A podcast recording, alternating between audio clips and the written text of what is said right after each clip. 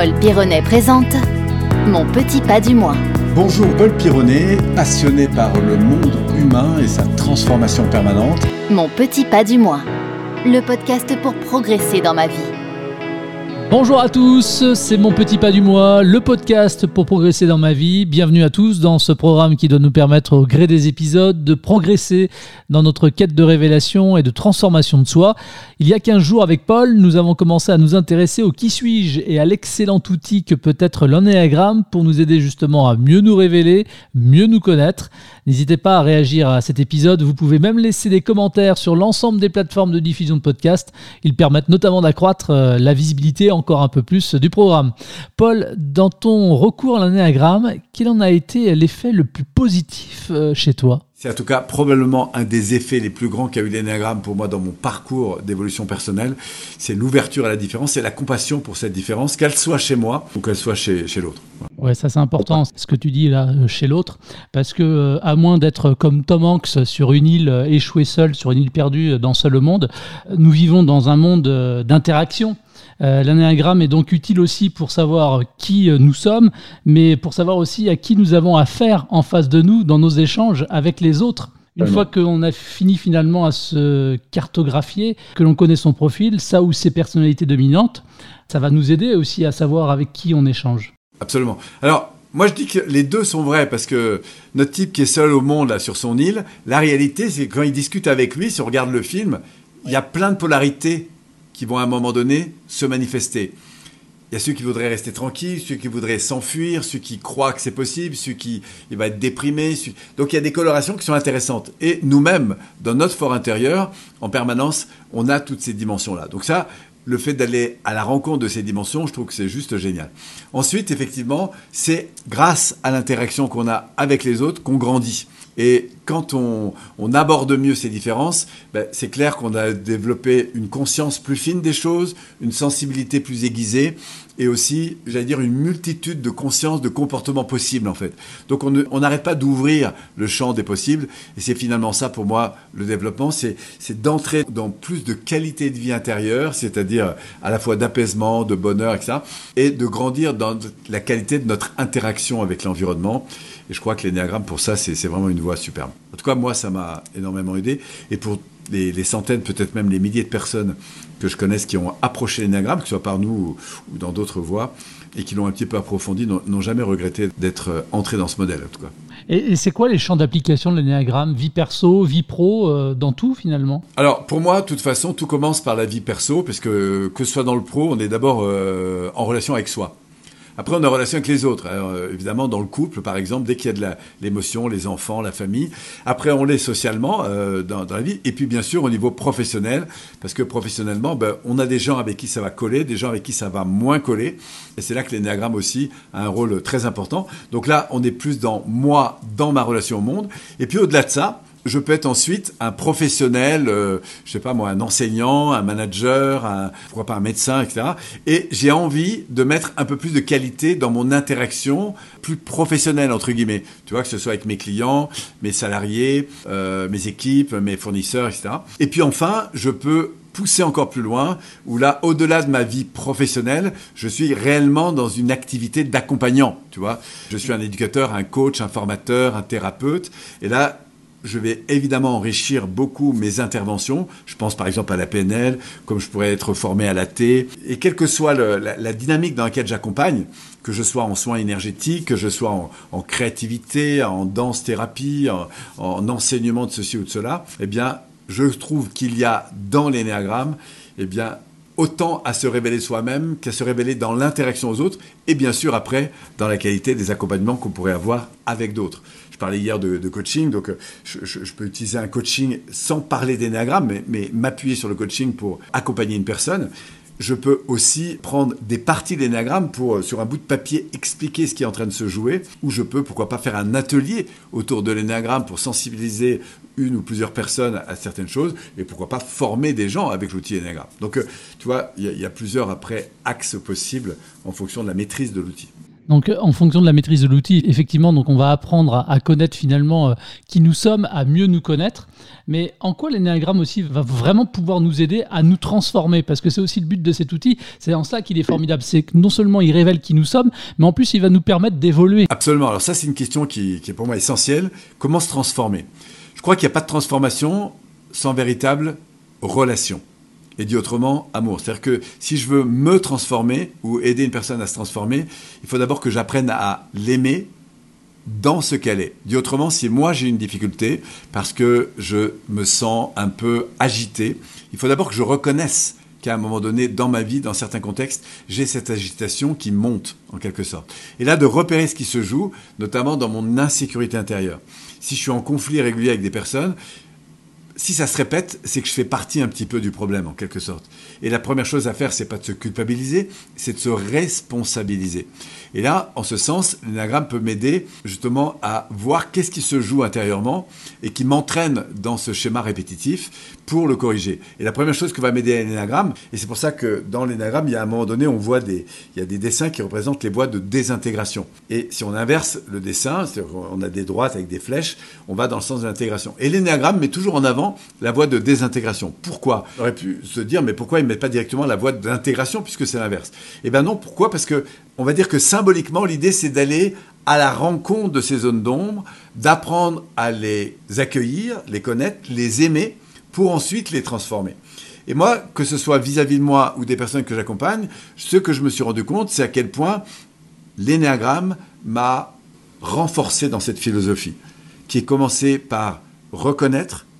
Si par exemple j'aide une personne qui, qui est insécurité ou dans un schéma de croyance limitant, la première chose que je vais faire, c'est pas de l'accuser en lui disant Ah, ben là, tu es enfermé dans un truc. C'est Tiens, qu'est-ce qui se passe pour toi? Comment tu vis ça? Qu'est-ce qui t'a amené à ça? Et en l'écoutant du coup de découvrir parce que j'ai le schéma de l'énéagramme qui va me mais vraiment comme une cartographie comme une carte Michelin. Elle est en train de me dire bah, je suis là. Et du coup je, vois par quel processus évidemment l'emmener parce que je, vois la route à suivre. Et du coup je vais l'aider à découvrir ce processus là parce que l'énéagramme va, va m'indiquer de manière assez précise qu'est-ce qui se joue et surtout qu'est-ce qui va permettre de la libérer. Je reprends mon exemple avec mon profil 1 qui est un peu exigeant avec lui-même et qui se met en stress parce que tout d'un coup, il a toujours peur que les choses se passent pas comme prévu.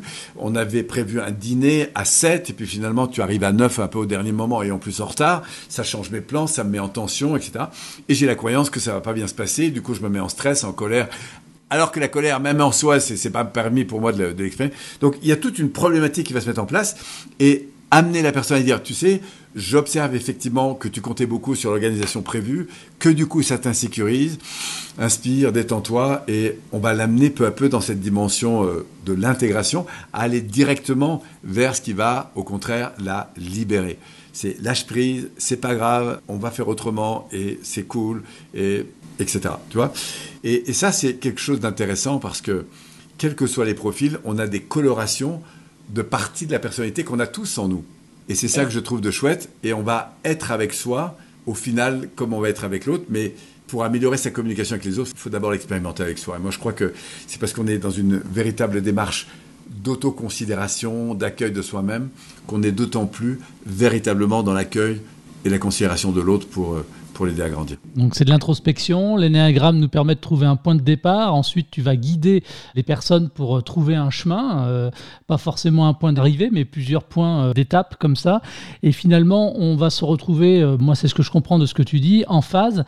Et c'est là qu'on va pouvoir parler de sentiment finalement d'être soi-même. Absolument. Pourquoi? Parce qu'on s'accepte davantage dans ce que nous sommes, tant dans l'expression de nos fragilités que dans l'expression de ce qui est au fond derrière nos vides, nos craintes, nos peurs, ce que j'appelle les zones d'ombre, sont des sources de lumière, c'est-à-dire ce à quoi nous aspirons vraiment.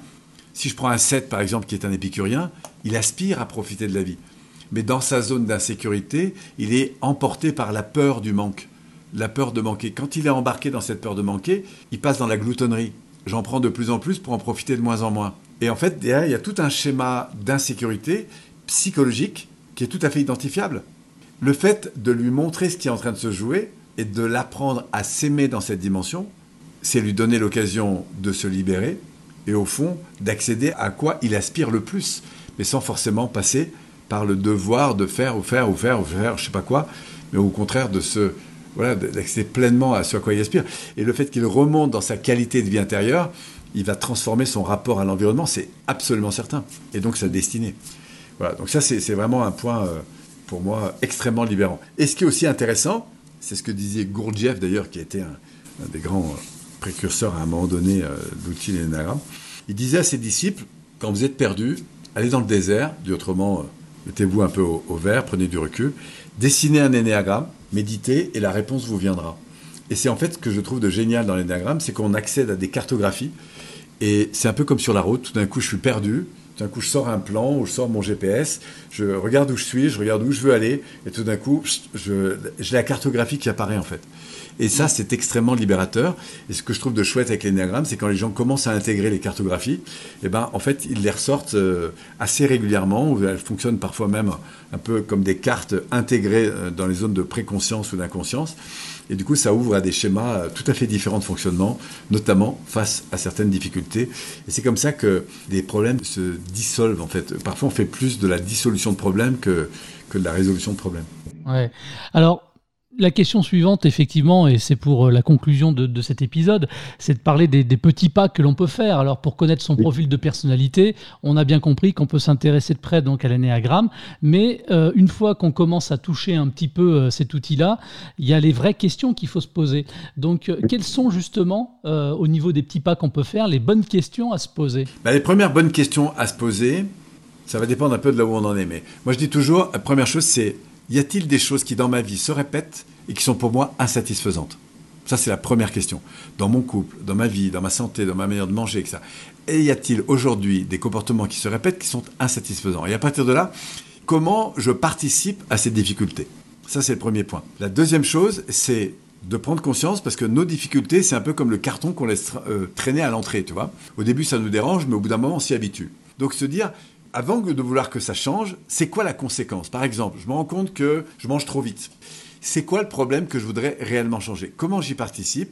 Et si je ne le change pas, quelle va être la conséquence pour moi? Tu vois? Et ça, c'est intéressant parce que tout d'un coup, je prends conscience bah, qu'il y a des petites choses qui ne sont pas assez souffrantes pour que je m'en charge et pour que les... Et ça, ça fait, ça crée ce que j'appelle des fuites dans le tuyau. C'est des petits trucs qui ne euh, sont pas assez douloureux pour que je décide vraiment de les changer. Tu vois? Qu'est-ce qui aujourd'hui n'est pas satisfaisant et se répète. Deux, si je ne change pas, où est-ce que j'arrive? Et ensuite, à partir de là, qu'est-ce que j'ai déjà réellement transformé? Ce serait ma troisième strate, tu vois. Et là, de dire, mais au fond, quand j'y repense, quel problème j'ai réellement résolu dans ma vie? Parce qu'il y a aussi des gens qui ont du mal à voir qu'ils ont du potentiel. Et de me dire, c'est quoi en moi que j'ai trouvé et qui a fait que c'est possible? Quelles sont les, ressources, les, les particularités, les sensibilités que j'ai mobilisées chez moi pour régler ou en tout cas faire avancer ce problème. Et de reconnaître aussi ses qualités.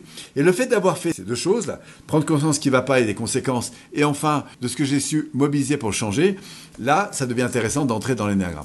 Alors, si l'énéagramme, pour une meilleure connaissance de soi ou des autres d'ailleurs, vous intéresse, que vous avez des remarques, bien, sur la chaîne YouTube Paul Pironnet Institut, sous la vidéo de l'épisode, vous pouvez euh, réagir par exemple, et même directement interpeller euh, et poser des questions à Paul. Je suis certain que tu te feras un plaisir d'y répondre. Absolument, moi ou parfois des membres de mon équipe, parce que parce qu'il y a parfois beaucoup de messages, mais mais effectivement, on, voilà. Sinon, vous prenez contact avec nous. On a on a plein de ressources sur sur internet. Euh, tapez Paul Pironnet sur Google, euh, tapez Enneagram si c'est le thème qui vous intéresse. On diffuse énormément de contenu, donc c'est une très belle façon de commencer à démarrer. Vouloir progresser dans notre quête de révélation et de transformation de soi, ça passe forcément par l'introspection, mais aussi l'action. Être acteur de sa vie, ce sera le thème du prochain épisode, Paul. Passionnant, passionnant. Être acteur de sa vie, c'est ce qui m'a animé toute ma vie. Comment générer cette dimension être acteur, leader et créateur de sa vie. C'est mon petit pas du mois, le podcast pour progresser dans ma vie avec Paul Pironnet. Un nouvel épisode tous les 15 jours, disponible gratuitement à l'abonnement sur l'ensemble des plateformes de diffusion de podcasts. Merci Polo, à dans 15 jours. Eh bien, à dans 15 jours Jean-Baptiste et on salue tout le monde. Passez une excellente journée et prenez soin de votre prochain petit pas. Allez, salut. C'était mon petit pas du mois. Le podcast pour progresser dans ma vie. Un programme disponible sur l'ensemble des plateformes de diffusion de podcasts.